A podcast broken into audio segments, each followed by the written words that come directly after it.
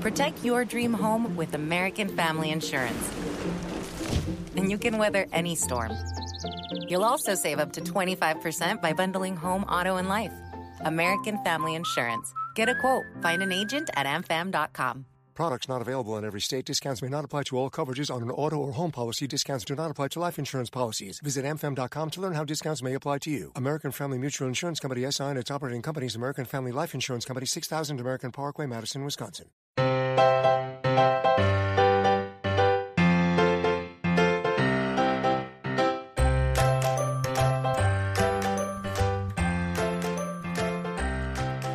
Everybody, and welcome to episode 503 of the Professional Book Nerds podcast presented by Overdrive.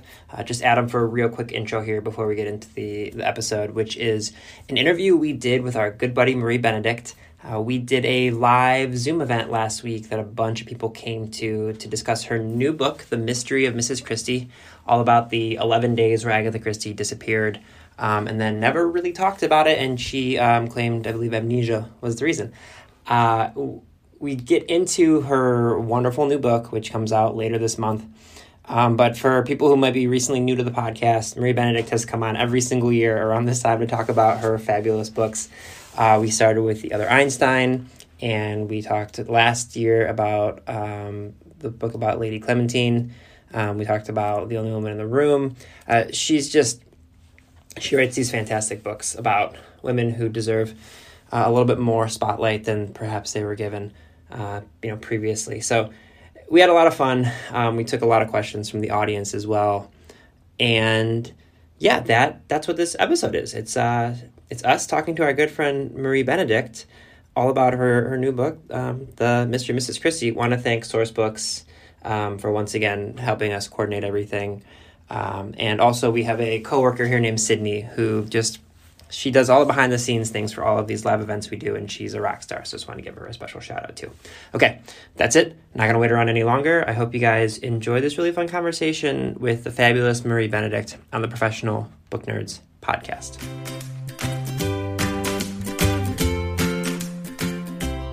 Uh, hi, everyone who has already joined us. Uh, my name is Adam Sockel. I'm one half of the Professional Book Nerds podcast with Jill Grunenwald, who is on the screen as well, either next to, below, or above me. Uh, we host the Professional Book Nerds podcast. We do Mondays and Thursdays, so two episodes a week.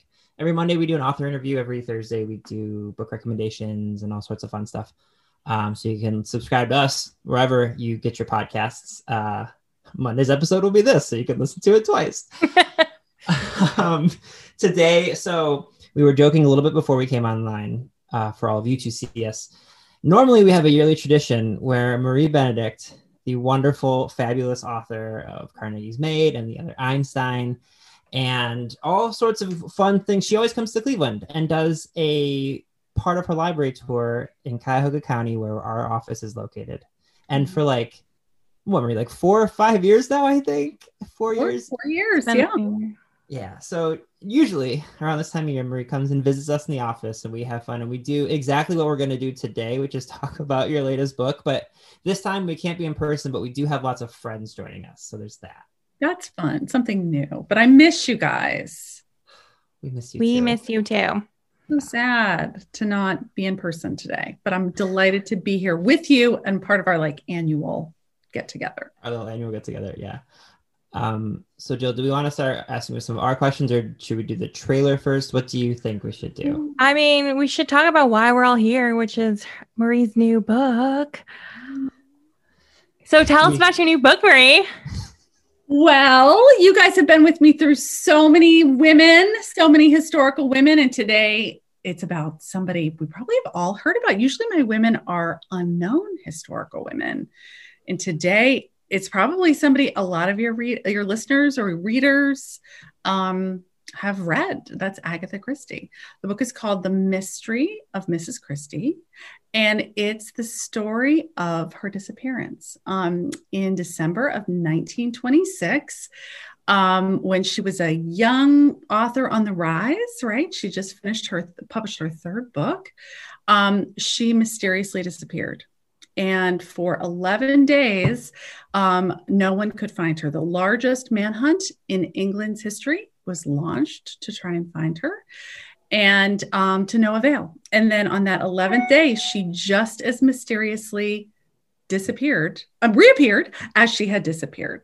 Um, and um, I have, sorry about that, guys. I have always been intrigued by Agatha. I've loved her since I was a kid. But I have to say, um, when I learned about her, um, her disappearance, I became even more intrigued about her. And I realized that even though I knew her as a writer, I didn't know her as a person. And once I dug a little deeper, I thought she had a, her, this story was really a pivotal one for us to understand how she became that, you know, really legendary author that she is. That was a little long winded, but anyway, that's generally what it's about. I remember And, uh, you. yeah, Well, you like you told us about this maybe the last time you were in town. You were like writing it, and both of us are huge Agatha Christie fans. We got very, very excited. get so excited. We were like, we were like, can we talk about that? And you're at the time you couldn't yet, I think. And we, I was like, we I think I talked started about with Clementine Churchill back then. Um, but yeah, I mean, I, like you guys, huge Agatha Christie fan, huge. You know, I have before we get too far, sorry not to cut you off. Margaret from Sourcebooks wants to make sure we we tell everyone why we're doing this today because this is a very special anniversary, correct? right. This is this is the date of her disappearance. I mean, obviously, she didn't disappear today. She disappeared today in 1920. so it's it's not a typical anniversary that you celebrate, but we're certainly marking the occasion on this very special day. Um, but I like to think of this day as like the beginning of Agatha as we come to know her through her books. Um, in many ways, it's the beginning, I think, kind of of her rebirth as as a person, um, as a woman. You know, really shackled by a lot of constraints of her time period. And without giving away too much of the book, um, this is part of her way of breaking free. Is that too much of a spoiler? I don't know. I don't think so. I think so. In fact, I was laughing. I I told you like I normally when we're with you, we don't like prepare a super ton of questions because we all just get along really well. But I wrote a few out just to be careful, just because in my mind I was like, all right, I want to write some questions out that aren't too spoilery because it's like there's so much. You sort of peel back. I want to tell everyone, by the way, I, before I forget, Cindy's gonna yell at me if I don't mention this. If you guys want to use the Q and A section, oh, she just slacked it in real time. If you want to write in questions for Marie in the q&a we will get to some of those later. Um, i wanted to mention that but it is the the book every chapter you read it's like you kind of learn a little bit more of the story. And so i was like okay how does how does one ask questions about a book that's entirely a mystery you know Right. And I mean, it's, you know, this book and writing it too, you know, structuring it the way I did, it's a little bit different than some of my other books. You know, all my books are, you know, kind of that deep dive into a woman's um, really intimate emotional life and kind of exploring almost like her origin story, how she came to be this incredible historical figure who really left a huge legacy for us, right?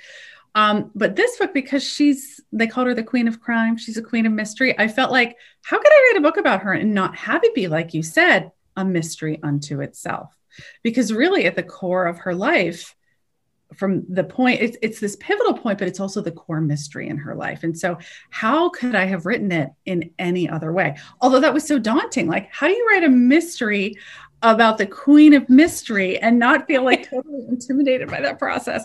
So I did my best, uh, but you're right. As we're in some ways, one of the stories is very much like my books, right? One of the stories is kind of Agatha's origin story, who she was, who she became, the kind of pivotal moment in her life that I kind of feel like gives her wings in a way um, to, to become this, this formidable talent that we all know and love. Um, but then spliced into that origin story is the mystery itself. And um and hopefully hopefully i do her justice. It's it's a hard hard topic to write about. Yeah, no pressure there. no pressure. I just love her so much too. And the more i came to know about her and who she was and who she became the more i just fell in love with her as a person too. Well, I do actually want to ask a little bit about your research process because, you know, obviously when you write about these real women, research has to be involved, but there's a lot about her disappearance that even now in 2020 we don't really know. So, how how did you go about developing the story where there's like a big chunk of it is still kind of unknown? That's such a good question. And I really feel like that unknown really had in a way i felt like it was an invitation to me personally to write a new story. It's like how can we not know? We've got to fill it in. But just to back up a second i mean i think you know with all of my women um I, i'm all about their original original source material. So things that they've written about their lives letters journals um things if, if i don't have that then things that people who knew them contemporaneous with that time period wrote about them. And then if I don't have that, I kind of cast my net wide and really look much more broadly at the sort of micro, macro historical context. What's really interesting about this particular story is Agatha Christie wrote an autobiography, right? Which I totally invite anybody who's never read it to read it. It's rambling. it's it's not chronological. It's total stream of consciousness from this magnificent woman I think she was in her 70s or 80s when she wrote it. I mean, she's really at the end of her life. Um, and there's actually an audio recording that goes along with it. So I, for you guys, I mean, it's amazing to hear her voice, right?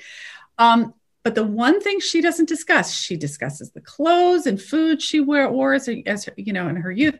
She does not talk about her disappearance. And so it's kind of into this gaping black hole that I kind of put a lot of the story. And um, so, you know, when I think about my research, you know, I think about it kind of as the architecture of the story, and it's in those gaps that I kind of fill in. Well, all I had right here at the center of the story was the gap. And so to fill it in, I kind of used what I often use in those gaps, which is kind of a mix of the research and, and sort of that deep understanding I've come to have about the woman herself, you know, through her letters, through her writing, through her interviews, um, and the things of, about people who knew her said. And I kind of sort of extrapolate from that to fill in that gap. And for me with this particular story, I mean, the gap was so huge, right? I mean, we have 11 days that we don't know anything that happened and some time leading up to it too and after. But um, I felt like I had come to know this brilliant woman, you know, this woman who wrote plots that people could not unpuzzle, right? Who created masks for characters that, that no one could see behind. How could she have been a victim in her own vanishing? How could she have, how could she have just disappeared by someone else's hand other than her own. So, kind of all those things that I came to know about her informed that that big black hole that I kind of wrote into. You talked a little bit about like you know what was available to you from a, a sense of she's a she's a the type of figure who that she was w- well known and you said like written about during her life. So obviously those yeah assets were available, I imagine like Hedy Lamarr was probably a little bit similar that you could find things about her. But oh, totally. there, uh, whether it's like letters or things for for Agatha Christie, like is are there things in t- when you have to go like discuss with the author's estate or like people who have a direct contact with that type of stuff, and then when do they provide those for you? For you. So in this case, um, her family had actually put together a lot of really interesting things that were available. They're very private and they don't let a lot out. Um, just in general, and that's fairly well known. But they have, especially her grandson, put together some really wonderful things about her life. So, uh, part of the book, um, one of the events that takes place, that's not a spoiler, is this magnificent um, round the world tour, really, that she and her husband, um, Archibald Christie, went on when their daughter, uh, Rosalind, was very young, when she was two. And it was to benefit, it was to promote really this big expo that they were having in England. And they went around to all the countries affiliated with um, Great Britain and her one of her um, family members put together almost like i don't want to say it's a scrapbook it's much more elevated than that but it's letter excerpts, photographs, um, all sorts of wonderful little pieces of information about that tour. Um, and so, from something like that, you can really fill in a lot of gaps. In her own, of course, we have her autobiography. There are some mm-hmm. letters that are available. Um, but I will say, after this event happened, it got tricky because she, the person that she was before the event, is a very different person than she became later in her life. So the person you know, you know, pictures of that was interviewed when she became famous. Because remember, at the time of this book, she's she's not famous. I mean, she's on the rise. She's an established, starting to become known author. She had just published The Murder of Roger Ackroyd, which is super important, I mm-hmm. think. For, it is, yeah. Times, you know, quintessential, unrivaled narrator story. You got to tell me that's a coincidence, right? And then she just. um. So you know, you have you have this per, the before and the after. That she becomes very reclusive, but before she's a woman, you know, who one of the first Western European women who learns how to surf. I mean, mm-hmm. she was this huge personality and that too kind of informed the black hole so um, you know you have to work with the restraints on the original source material um, gather what you do have and what you can access and there's an additional source in writing this book that's different than any other book i've written and that is her books mm-hmm. you know authors put a lot of themselves i'll let you read the tea leaves on that one they put a lot of themselves into their books and agatha is no exception. Thing she is processing things that are going on in her own life in these books. Like a case in point, she wrote um, this wonderful book. You guys have probably never read it. It's really early. I don't even know if it qualifies as like a straight up mystery, but it's called The Man in the Brown Suit. And it's one of her first books. She wrote it when she was really young. Um, I think it was serialized and then maybe put into a novel form. And you see in that book, in this sort of hopeful, innocent, romantic perspective the person that she really was in those early years. And you can derive a lot of that. And then as her as she gets older, her books become more complicated. You start to see some of the themes that she's dealing with in her own life in those pages. So, you know, gosh darn it, I had to do a lot of reading of Agatha Christie novels to actually put together her story. Um, but yeah, I mean, you have it's it's really interesting the, the way you know looking at her and looking at her through the lens of her own work as well. Poor you, having to read all of her books for research. It was such a hardship, and I really, I almost gave it up because I had to, you know, read a whole bunch. Several I had never even heard of before. You know, you think you've read them all, and then I came across this gem in like a in a flea market sale recently, not recently, mm-hmm. eight months ago. You know, all these books that you think you know, and then there's always another. And she did so many wonderful serialized novels and, and short stories. And of course, she had a whole series of books she wrote under a different name. Yeah, there's the the short story collections. Like I even I'll even find them. I'll pull up Libby and I'll be like, I've never heard of any of these. And it's like I like that they always put like some Miss Marple, some Hercule Poirot, some just like random mysteries, and you're never really like I, I very much enjoy. It's almost like an Easter egg when they're just like telling a story and it's like a tertiary character is Hercule oh. Poirot, and I'm like, oh, that's like I, I know there he is. Yeah. Um. So you talked about, and again, I, I everything that we're gonna that I that I wrote out is very early in your book, so it's not mm-hmm. like a lot of spoilers. But you talked about her life and her books sort of being intertwined. So, can you? She had a job during the wartime that kind of it seemed like it influenced her work. Would that be fair? See, I'm do- I'm doing this like very vague, so I can let you say as much as you want. I like that. What kind of day?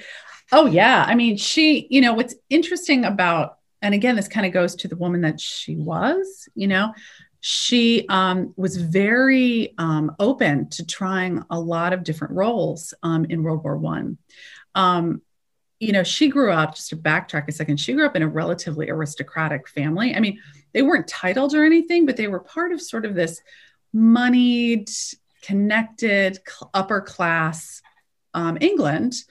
Um, that a class that kind of disappeared when you went from World War One to World War Two, and things really changed. Um, but girls of her class um, wouldn't; uh, they didn't want to be nurses, right? Because that was way too bloody for them. In World War One, she dabbled her hand at, at that, and she found that she had no problem with the blood. You know, she was in fact fascinated by the amputations and the surgeries, and and I think that played a lot into her later books. But the, but I think you're talking about the role she took next, which was as a um, I think we call it like a pharmacist, a pharmacist assistant today. Mhm. Um, she had to receive special training for it. And back then, it wasn't like, you know, we go into a pharmacy today and the, the medicines are already pre prepared. And really, the pharmacist, I mean, they have an important job, but they're, they're very often assembling things that are already pre made. No, they were making everything by hand back then. And there were poisons, you know, something that could be extremely helpful in a low dose, just the wrong dose, suddenly it becomes lethal. And she had to learn how to do all of that sort of medical preparation and do it in wartime, you know, so there's a ton of pressure. Um, and so she became really fascinated and knowledgeable about poisons. And it was actually during like some downtime as she's, you know, filling these prescriptions or helping, you know, filling hospital prescriptions that um, she kind of came up with the idea for her very first story. She realized that right there in front of her on all of those shelves were some poisons that, if used properly in the way she would know how, um, would be an undetectable murder weapon. And what's interesting about that, I think, too, is that the idea of this book had kind of been percolating in her head for a long time. She had a, an older sister that she was very close with, Madge, um, who but they were very competitive, as sisters occasionally can be. And her sister kind of when a couple years prior to that had laid down a gauntlet saying, I bet, I bet you can't write a book, um, a, a mystery novel that would be unsolvable. And so she had this kind of like jangling in the back of her head for a really long time. And as she was sitting, you know, before all of those, I like to think of them as like multicolored vials, you know, that she can like concoct. She realizes that she actually could create an unsolvable mystery Mhm. and that she could kind of rise up and claim that challenge that her sister told her she couldn't do. So, um, but she used that knowledge, uh, I mean, repeatedly in her novels. Um, and then, of course, she used it in the war effort in World War One and World War Two. She became, she worked in a pharmacy again to aid the war effort in World War Two. I was was- just la- I was just laughing because you said if if used if they were used properly, as opposed Mhm. Not the way you and I would think of as. yeah. Uh-huh. Uh-huh. But no it, it really it, that did help me. I i didn't know much about her personal life. I've just always been a fan of her her books. So like and i always thought when i would be listen, be reading them or listening to them and be like how is she just making like the poison stuff it's too accurate to be faked. And so this makes so much more sense because like i don't know i just feel like even researching it for your stories wouldn't give you the knowledge that she had working with it every day it's, it's very interesting It is. And I mean, she really, I mean, she knew so intimately how to use those. I mean, because she was she was doling them out to people Mhm. as part of her job. And that information never left her. I mean, in so many of her books, she uses poisons. It's not always the case, but um, frequently it's the case. And it is sort of that perfect, untraceable, um, unsolvable puzzle. Um, and I love that it's that job. I like to think she would have embarked on her career regardless, but it's interesting to think that it was th- that that challenge and that access and knowledge that really opened the door and had her walk down the path of becoming this astonishing mystery writer. Want to take a quick break today to talk about today's sponsors. Uh, the first one is our friends at Freshly. So it is no secret that I love to cook. I absolutely love, love, love getting in the kitchen and whipping up a meal um, and doing it from scratch and, and making it healthy. And it's uh, one of the joys of life that I have. But another one of the joys I have in life is having all that time back because I spend so many hours in the kitchen when I'm not using Freshly. I cannot speak highly enough about how wonderful Freshly is in the service that they do. Um, Freshly gets it. F- Good food, you know, it has to be delicious and you want it to be healthy and also easy because a lot of people aren't going to deal with food if it's not easy and they just don't want to worry about it. Um, but Freshly does this really, really cool thing. They have these nutritionists and chefs that create meals made from whole food ingredients that taste great and they're, be- they're just better for you. Uh, they do all the planning and prepping and cooking, and all you have to do is heat them up for three minutes, and dinner's done. Like I know we've talked about this in the past, but the way that these meals arrive is so cool. It they get delivered to your house. Uh, you know, you don't have to worry about signing for anything. They get dropped off at your, your porch or wherever you get your packages. They come in a box, and these boxes have these amazing uh, kind of like refrigeration systems. They're just like these big ice packs that are kind of malleable, and you can uh, they keep everything cold in there, and then you can just put them in your refrigerator and you microwave everything for three minutes. You're good to go. But these freeze packs, you can keep them. I've been literally using them all year long to keep things cold. They're the best. Uh, all you have to do is you simply order online or on the Freshly app and you choose from you know over 30 delicious, satisfying, better for you meals like steak, peppercorn, and harvest time chicken risotto. Again, they arrive right on your doorstep. You just microwave them for three minutes and dinner's done, lunch is done. They're so good. We have been getting a number of different Freshly packages sent to Jill and I, and I've never had one that I didn't just absolutely love and adore you can join the one and a half million satisfied Freshly users and skip the shopping, prepping, cooking, and cleanup. For a limited time, Freshly is offering our listeners $40 off their first two orders at freshly.com slash pro book nerds. You know, that's another aspect of this that I didn't mention before, but you don't have to go to the grocery store here. Everything is t- brought right to you. So you don't have to worry about, you know, putting your mask on and socially distancing and being nervous because there's so many people there. Freshly is going to drop everything off right at your doorstep. So again, for a limited time, they're offering our listeners $40 off their first two orders at freshly.com slash pro book nerds. That's freshly.com slash probooknerds. Today's episode is also sponsored by our friends at GiveWell. Um, you know, recently we had Giving Tuesday, which was an international day of charitable giving that kind of kicks off the holiday season.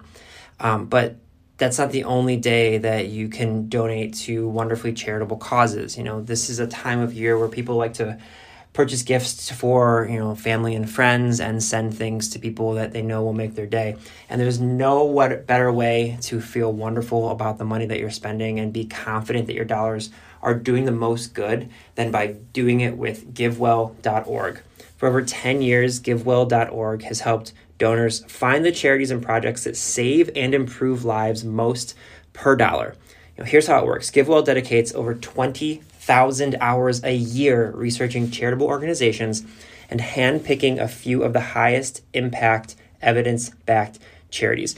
This is so wonderful because you have that peace of mind where you know whether you can give $5, $20, $500, you know, whatever the amount of money you can give, you know that it's going to have a massive impact on the charities that you're helping out.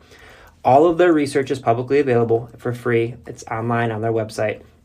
And more importantly, GiveWell doesn't take any fees whatsoever. So all of your tax deductible donations are given to the charity that you choose.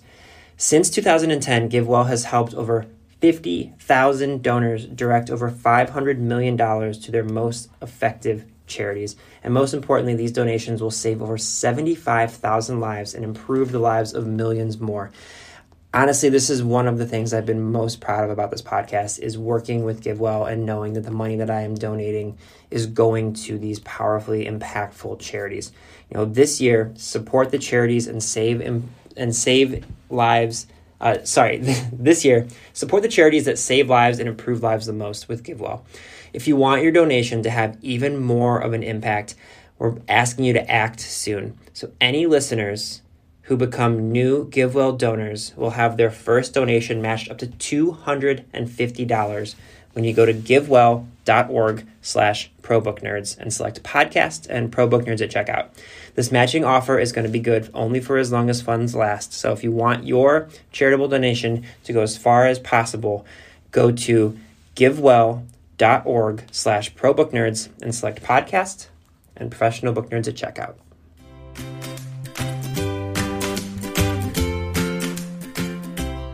So can you, you know, just sort of curious, you, have mentioned that at this time of her disappearance, she, no one really knew who she was. Like she wasn't the Agatha Christie that we know. So, um, like who was she? Like was she like what was her life like yeah. at that time?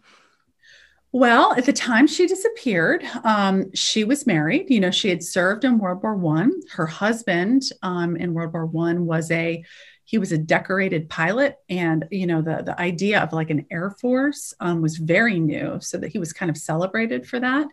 Um, they got married during the war. Um, and after the war her husband had had um, you know she did what many women of that time did. She stayed at home. Um, she ultimately had a child. Um, her husband was kind of struggling with um, finding the right role after the war. I think looking back on it, he might have had some PTSD from the war. Um, he wasn't the, the easiest person to be around, very mercurial, or to put it that way. Um, and I think so. She was more or less unhappily happily married. You know, I don't think she really realized the the depth of of the discomfort that was happening there. But what stayed with her from that, you know, sort of momentous occasion where she was in the pharmacy was this desire and drive to write books, mysteries specifically. And um, right right after the war, when her husband was looking for and, and trying to find work, she actually landed her very first um, contract with a company called Bodley Head. Um, and that book was The Mysterious Affair at Styles. That was her very first book. Um, and she didn't make a ton of money from it, but she was so like they needed money at that time, even though Agatha was kind of from a more um, upper class sort of not aristocratic specifically, but higher class background. Her fa- her father had had a tremendous amount of money, most of which was lost. They lived in a what we would almost think of as like a mansion or like a, a castle. They called it a cottage back then, you know, in a beautiful town in Devon. Um, people didn't work; they were sort of gentlemen and ladies. Um, they needed the money, and so that her working as a writer. Um, was something that was very helpful to her husband and then her daughter. Um, but it all had to be smoke and mirrors, you know. She ha- it wasn't like she could be overtly be a writer um, because ambition was a dirty word for a woman back then and that's really one of the very i think timely themes in the book is that struggling with that balance of family and um, you know marital obligations with personal desires and personal ambition. So she had to run a perfect household, take care of her daughter, make sure dinner was on the table. She had help, of course, um, not as much as most women of her class, but she had help and kind of right in those hours when no one was looking. And that's kind of what she was doing at this time. But her personality was very um, gregarious. You know, she launched off on this round the world tour with her husband. She was really game for so many different um, activities. Her husband was more subdued than she was during this time. And so, this is a kind of life that she's leading um, around the time of her disappearance without giving away too much. Also, without giving away too much, man, this is so hard with this book. Um, I know. there is a letter to her husband that is slowly unfolded. I'm yes. not going to say anything else. Yes. It's a pivotal plot point. Is that did that letter actually exist? Like did that the the letter itself existed, yes. So there was okay. um she I think it's fair to it's okay to say there was at the time of her disappearance there was a communication that she might might have left behind for her husband. And um without saying what was in it, there was indeed a letter left. Mm-hmm. However, due to circumstances that I probably shouldn't mention, um, that letter w- was never destroyed, w- was destroyed, and therefore ne- no one really knows what was mm-hmm. in that letter. So that's one of those sort of black hole areas that yeah. I, I felt able to insert fiction you know, as with most of my books, you know, I'm trying to honor the woman I'm writing about. You know, I feel really responsible for these women. Um, you know, Agatha Christie is known um, for her work, but she herself as a person isn't really well known. And other than sort of this iconic figure that we think of, um, her, you know, as, as a young woman, as a person who really struggled, um, as a person who had her own issues, um, you know, it's always my fictional version of who she was, and absolutely my fictional version of what happened during these days because we really don't know. But the letter itself existed. And that was a big deal you know, during the disappearance that mm. there had been a letter and then suddenly there wasn't. Hmm. Hmm. Hmm. Almost like that husband of hers isn't on the up and up. it would make one think, wouldn't it? It would give some, you know, very ambitious detective pause, perhaps. I don't know. I promise uh, people who are new to our podcast, we usually ask more pointed questions than this, but we like it's hard. I know. You know what's interesting about about this whole thing is that I feel like during her disappearance, her her husband was his own worst enemy. I think that's fair to say without giving too much up. So many things that I wrote about actually happened and as you're writing about it, you're thinking, why on earth would he do these things? Like, are you kidding me? But they he did. He did. I'll leave it at that. How else to say without giving too much away? If that's how much you're gonna give away, we're not giving away anymore on our end. I don't want to be the person who does Yeah. that. Um, Jill, do you want to ask some of these questions that we got so far from the the listeners? There's some really good ones here. There is, yeah. One that just came through I like is um so you know, how did people know she went missing? Like how did the story get out? Right, that's a great question. So, what's interesting about it is I feel like in some ways it's one of the first, it's definitely not the first, but it's one of those first instances in which the the press and the paparazzi to a certain extent really took hold of a story and gave it wings. Um, you know, her disappearance. Um, so this is not giving anything away. She um, disappeared um, late in the evening um, but people really weren't aware of her disappearance till early in the morning of the 4th. The police in her area got news of it because her car was found running on the edge of really not a cliff per se, but a very steep hill that overlooked um, a deep, still lake called, known as the Silent Silent Pond. And it, there was all sorts of like legends and myths around this place. Um, you know, it was kind of a dark, gloomy place. Um, her car was actually found running in the in the early hours of the morning. That's this is actually like you know wooded area. That's why her car was found, um, and her belongings were strewn about the area, and she herself was nowhere to be found. No one knew where she went. Um, letters notwithstanding, um, letters left behind notwithstanding, um, and you know the the idea of this young, defenseless wife of a World War One hero, mother of a young daughter. Her daughter was about six or seven at the time. I should know that, but um, it really captured um, the imagination of the people. It just seems of, of the people of England. It seemed so scary and tragic, and really struck people. Think if it happened to her, maybe it could happen to us. And um, and people felt tremendous sympathy. And so right from the start, the story picked up among uh, local and then national um, reporter uh, newspapers, uh, radios, um, and then the story spread internationally. There was an article in the New York Times about it. The fact that she was also somewhat known, of course, fueled that story. And of course, the fact that she wrote mystery novels and here was a mystery. You know, all of those things kind of played into the this. They were all sparks that gave rise to this huge flame. I mean, this was an enormous news story. It was covered around as around the clock as they got back then, right? Um, people were staked out at their house. People wanted to participate, thousands and thousands of volunteers um, combed the area around her house, around where the car was found. That lake was dredged. And then all these reports started to come in, people, claiming that, that they had sighted her, they'd seen her in a variety, all these sightings. Listen to my, what's happening to my English? It's just evolving here on the air. Um, all these sightings came in, um, and people everywhere had claimed that they had seen her on trains in various parts of the country abroad. Never mind that she her passport was found in the car. So, you know, it really captured people's emotions. And then, without giving too much away, information came to light about her husband, which fueled the story even further. Um, and so, you know, this this traumatic mystery that was happening to a mystery writer of all people, it was everywhere, and that's how um, it became known. Actually, I don't know if you guys, I actually should have one right here, but if you open up the hardcover of the book, on the end pages, there are images of the newspaper clippings from the time period. It's oh. like actual newspaper clippings. So you can see some of the headlines, some of the images. One of the newspaper articles is fabulous. It shows it's an image of her and it shows what she would look like if she had different disguises on. Right. There were three different disguises. Here's what she might look like if you see her on a train and she's I mean, who knows? Woman, you know?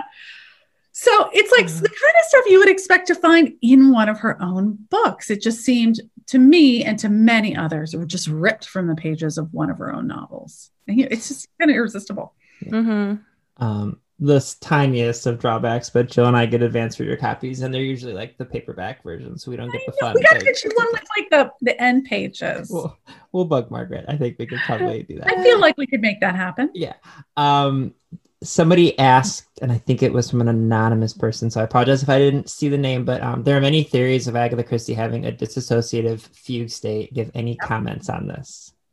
Yeah, so there have been many, many theories about what happened to her because the police never really came up with a conclusion. I mean, she resurfaced um, there and she never commented on it. There was one interview fairly close to the time that she um, that she resurfaced that came out in which she very high level talked about it but that's the only time ever and as i mentioned like her autobiography nothing else talks about it the fugue state which is like this disassociate from what i understand i'm not a, an expert in it but it's like this almost disassociative state where you're kind of not yourself it's almost like you're operating outside yourself and then sometimes can think you're someone else entirely I'm not discounting any of these theories by any um, stretch. I, you know, I think we really don't know what happened to her. I think she was in a state of great stress and trauma at the time that she disappeared. But when I look at her, you know, I'm looking at the women I write about, I'm always looking for women who make major contributions, right? And I'm looking for women who are dealing with very modern day issues. When I look at her, obviously her legacy is huge. She ticks the mark on that. I look at a woman who's really struggling. I looking I look at a woman who's struggling behind sort of between the identity that society has assigned to her and the person that she really believes herself to be. And then there's sort of other traumas going on, which I can't mm-hmm. say, right? Kind of all at this time. And when I look at her and I look at what she's just written right before this, and I look at who she ultimately ends up becoming, and I look at how brilliant she is and how her greatest skill is her ability to construct these puzzles that nobody can figure out, to me, it seemed the logical extrapolation from all of that information, mm-hmm. the conclusion that I draw. Um, I'm not saying she couldn't have had a fugue state. I'm not, I'm so sorry about that. I'm not tech savvy and can't stop most of that stuff.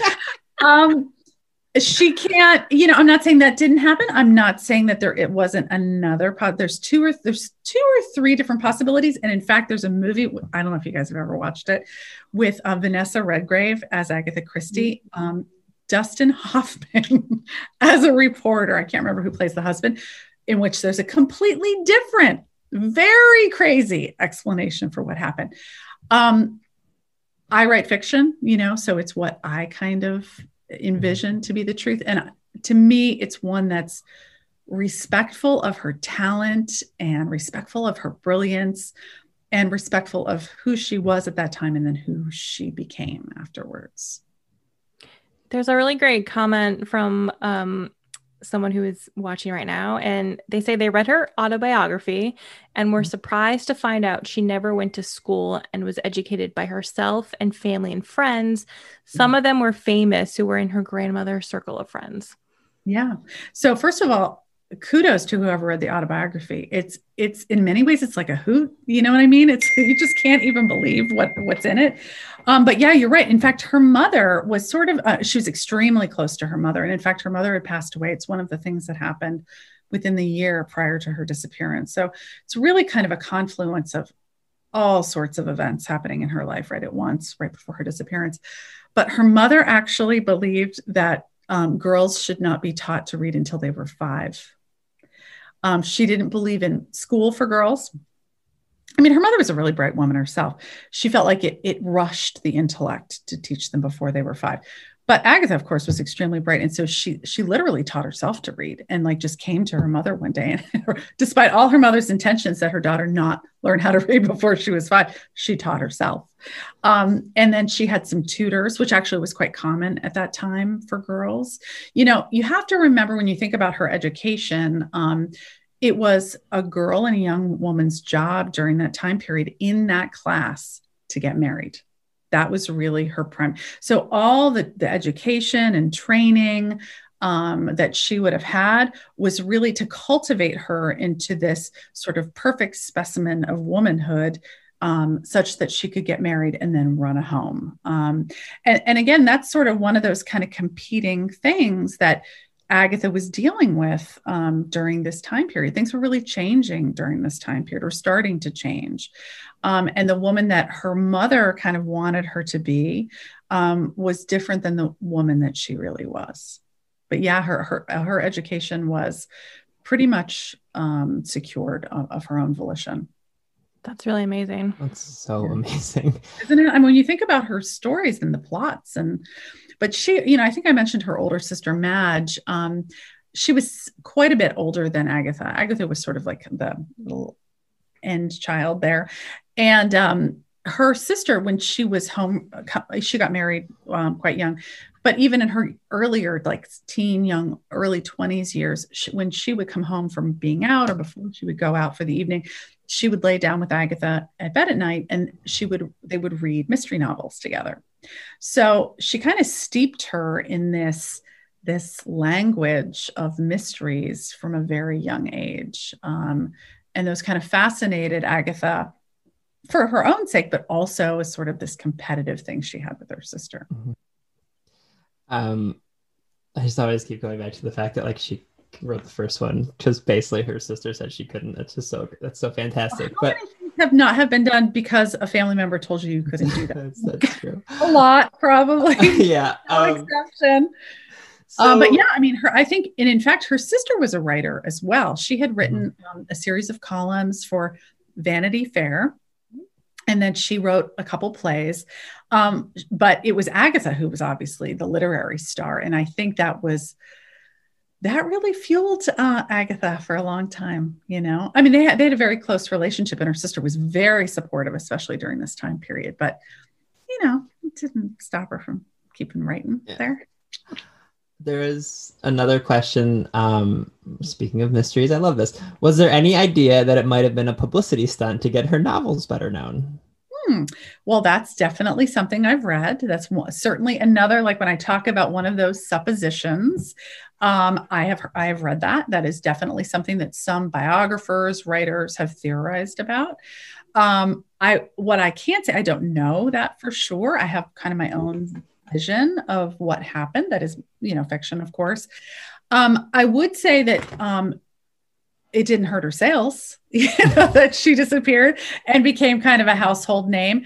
But knowing who Agatha really was and ultimately who she became, um, I can't imagine that that's the kind of notoriety um, that she would have wanted for herself.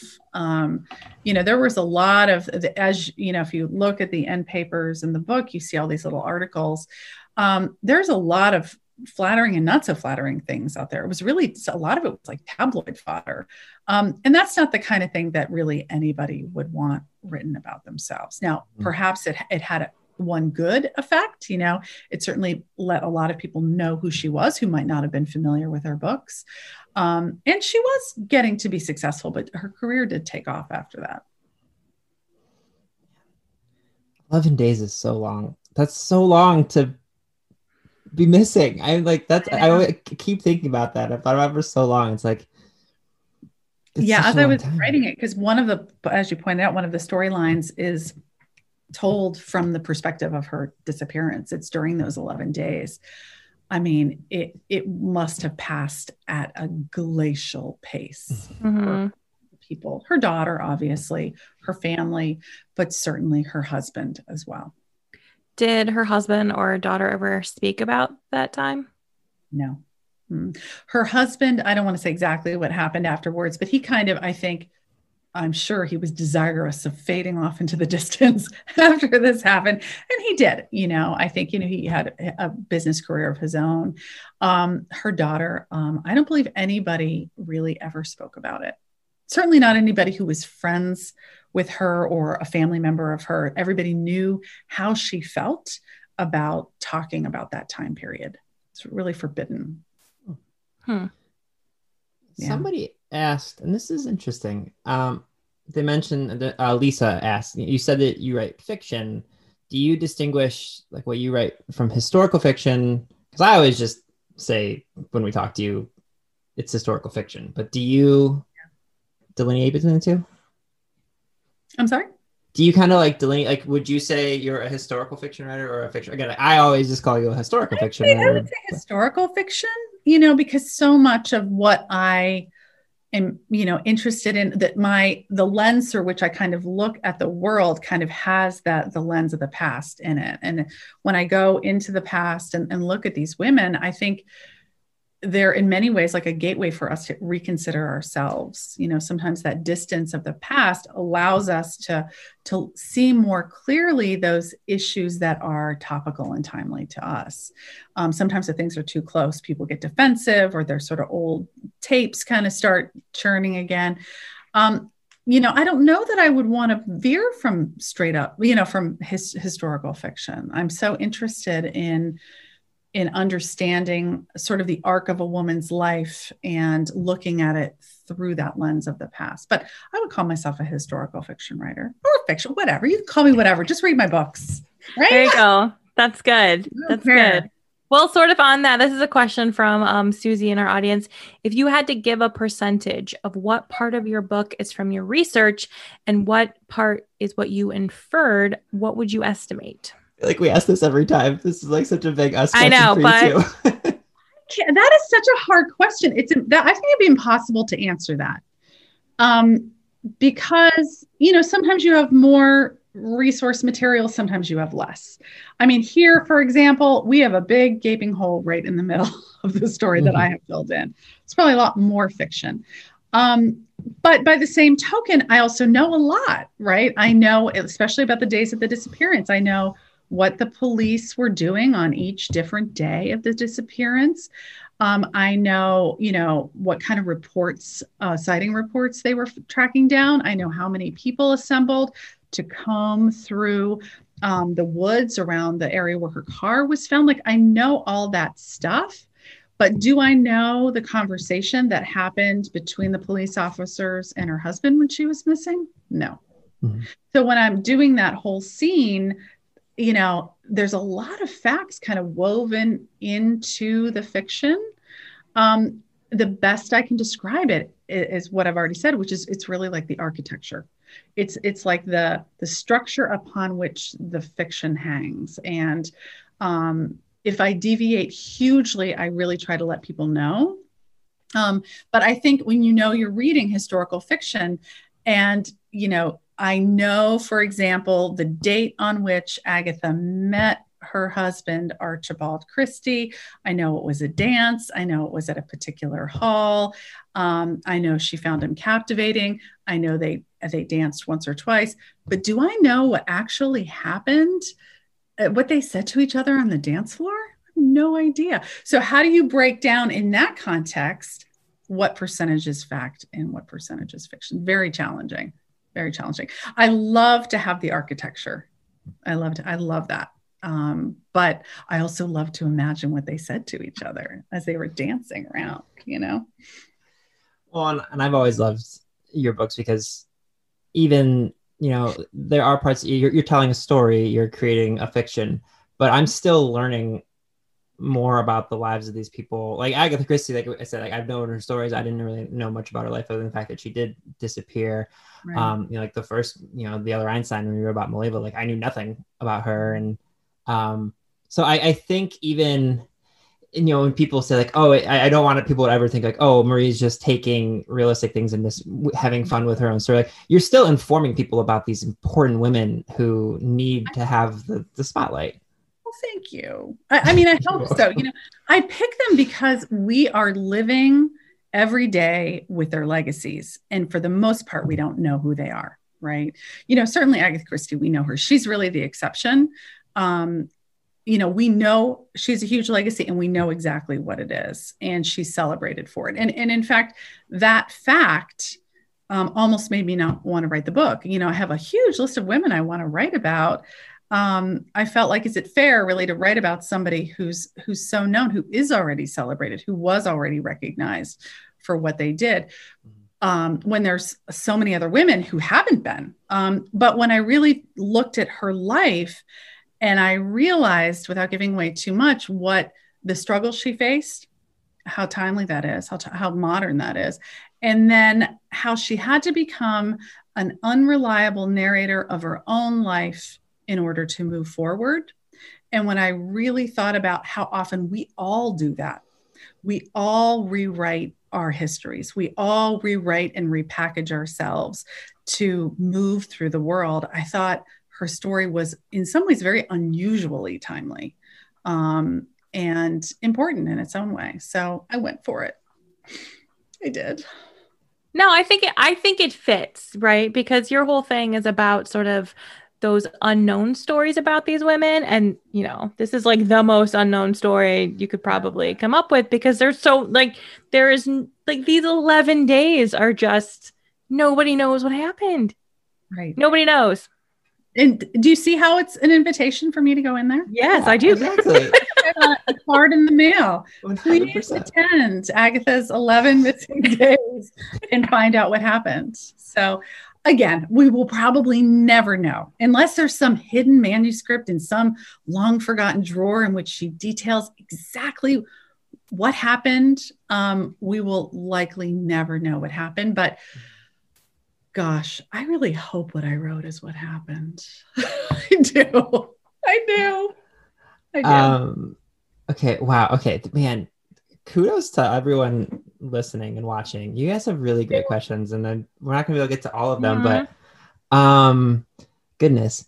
Okay, are you? We always ask this too, and we can find out afterwards. But if, see if everyone else is allowed to find out now. Um, are you allowed to talk about who you're writing about next? Yes, I can. Um, well, actually, I just turned it in, so it's pretty exciting. Um, I think I'm allowed to talk. I'm going to talk about it anyway because I think it's something else. I don't care. Um, I actually just finished writing a book that's going to come out next year in January about um, Rosalind Franklin. Now, you may have never heard of her. Oh, maybe you have. Um, she's definitely somebody who's not known or not well known at all. She mm-hmm. was a gifted um, scientist in uh, British scientist, and then um, really came of age in like the 1940s and uh, early 50s. Um, and she actually, through um, this, she was a, a physical chemist, um, and she used this process called X ray crystallography, which is really taking X rays of microscopic atomic particles um, and then using those images to derive a structure to understand what the, the composite um, parts of that tiny tiny um, substance really are. Um, and she used this technique um, over a period of years to come up with the structure of DNA. She's the one who discovered that DNA was a double helix. Um, and you know that her understanding of what it was comprised of, how it was structured, how it replicated, um, really is the the oh gosh, it's really the foundation of modern day genetics and so many other things. Um, she discovered this in a, a lab in King's College, and unbeknownst to her, her research and her image, this famous image in particular called Photograph 51, um, were taken by her colleague um, and shown to two gentlemen working, to other scientists working at Cambridge. And those three gentlemen won the Nobel Prize for the discovery of DNA, and she did not. And she ultimately, without giving like too much of a spoiler because it's well known, she developed ovarian cancer from the x rays that she used to make her discovery. So she actually sacrificed herself for this world changing discovery and didn't get any credit. Oh. Sorry. Kind of People watching this will see Jill and I like at the same time have the same reaction. Like the light bulb went off. We're both like, oh, I know who mm-hmm. those men are. Oh yeah. no. Oh. Watson, Crick, and Wilson. Yeah, I mean, they're famous. I mean, those three are famous. Um, it's it's really it, it's an amazing story of like a strong, tenacious, flawed woman who is determined um, to really make these discoveries and and would really stop at nothing. But it also is really a, a look at this very um, uh, I don't, I don't want to call it flawed as well, but it, it was at that time a very flawed scientific system um, that allowed for this marginalization of her contributions to happen, both at the time and in the years to follow. And what's interesting about it, um, and it's it's not something I can write in the book, but I'm going to write like a really long author's note, I think, for it. You know when you think about your your sources um, there really isn't a lot about um, that a lot that rosalind left behind. There's some family letters which they don't really share but really were formed the basis of this one particular biography. Um, the reason that rosalind franklin is known at all is because um, James Watson, who was one of the men who won the Nobel Prize, wrote a biography about the discovery. And he painted her in the most appalling light. And that book gave rise to another biography by a woman named Anne Sayers, who was a friend of um, Rosalind. So, in many ways, her book is kind of like a biography and kind of like it's almost like original source material because she's recounting stuff from letters and conversations that rose up in response to this depiction that Watson made. Mm. And then two other biographies came out. So you have these competing biographies of a woman, all of which um, tell us so much about the men who used her information, their guilt, the scientific system that they lived in at the time. Um, and in their defensiveness, they're telling us so much about their guilt and what they actually did. So it's actually fascinating. The more I did the research, the more I, you know, I almost want to invite people to read some excerpts from these biographies just to see what see what they're dealing with, and and there it really reflects what Rosalind was dealing with. Mm-hmm. And so, so many women today still deal with. So I can't get away from the science, right? I'm always, even though I'm not a scientist, I'm always back with the science. I don't know well, no, I think that makes sense. I think, you know, that is one we talk even now, like women in STEM are at a disadvantage and not represented. So I feel like there's probably a lot of stories that you can find in the sciences. So many. And so what's interesting is, you know, when I give, when I could give talks in the the world at large, I would often, especially when I was talking about the only woman in the room or the other Einstein, which really have a science focus, so many women came up and shared their own personal stories with me.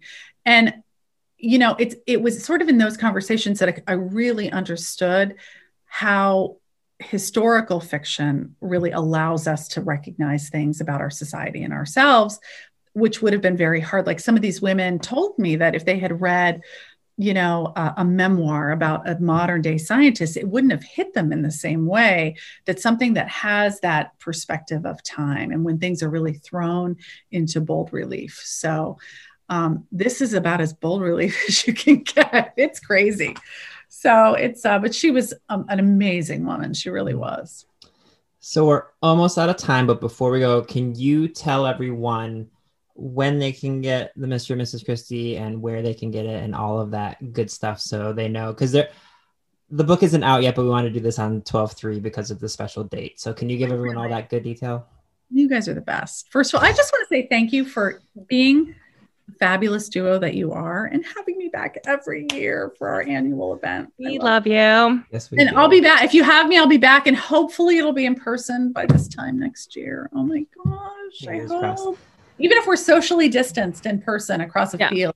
Yeah, okay. across a field. Uh, yeah. So the mystery of Mrs. Christie is available on uh, December 29th, Tuesday, um, in any possible fashion you can think about. Um, you can order it at your indie bookstore. We, you can listen to it. You can you know e-read it anywhere um, you can get it on at barnes and noble any bookstore anywhere um, and any format you can think about. So I'm I hope that um, that people enjoy it, that it kind of fuels, gives them a fresh look at Agatha Christie and her books, and that you can kind of see her in there, um, and also a fresh look at, at what women were dealing with during the time period that she wrote these books. And if they pre-order, I do want to say this because I think it's so cool. My publisher um, has uh, is doing a giveaway for people who pre-order and submit it. They they specially made a lipstick for like um for the launch. That's fun. It, it is a lipstick which um you've seen the cover. She's wearing like a, a like a very 1920s red lipstick, mm-hmm. and guess what they named it? Red herring. Oh, that's oh, fabulous. Oh, good. Great. I love it. So, not to push the pre orders or anything, but this is probably a limited red herring opportunity. Hi, guys. Thank you so much.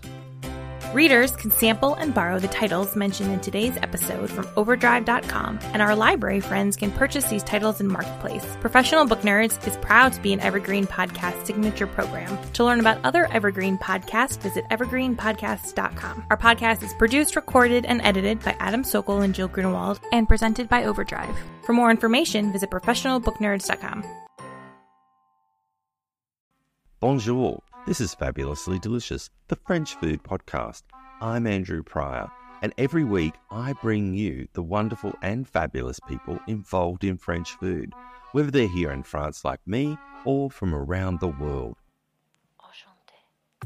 Each week, we dive into a specific topic, be it a French dish, an ingredient, or a French cuisine cooking technique. My guests are all about French food, so come join me on Fabulously Delicious, the French food podcast. Bon app!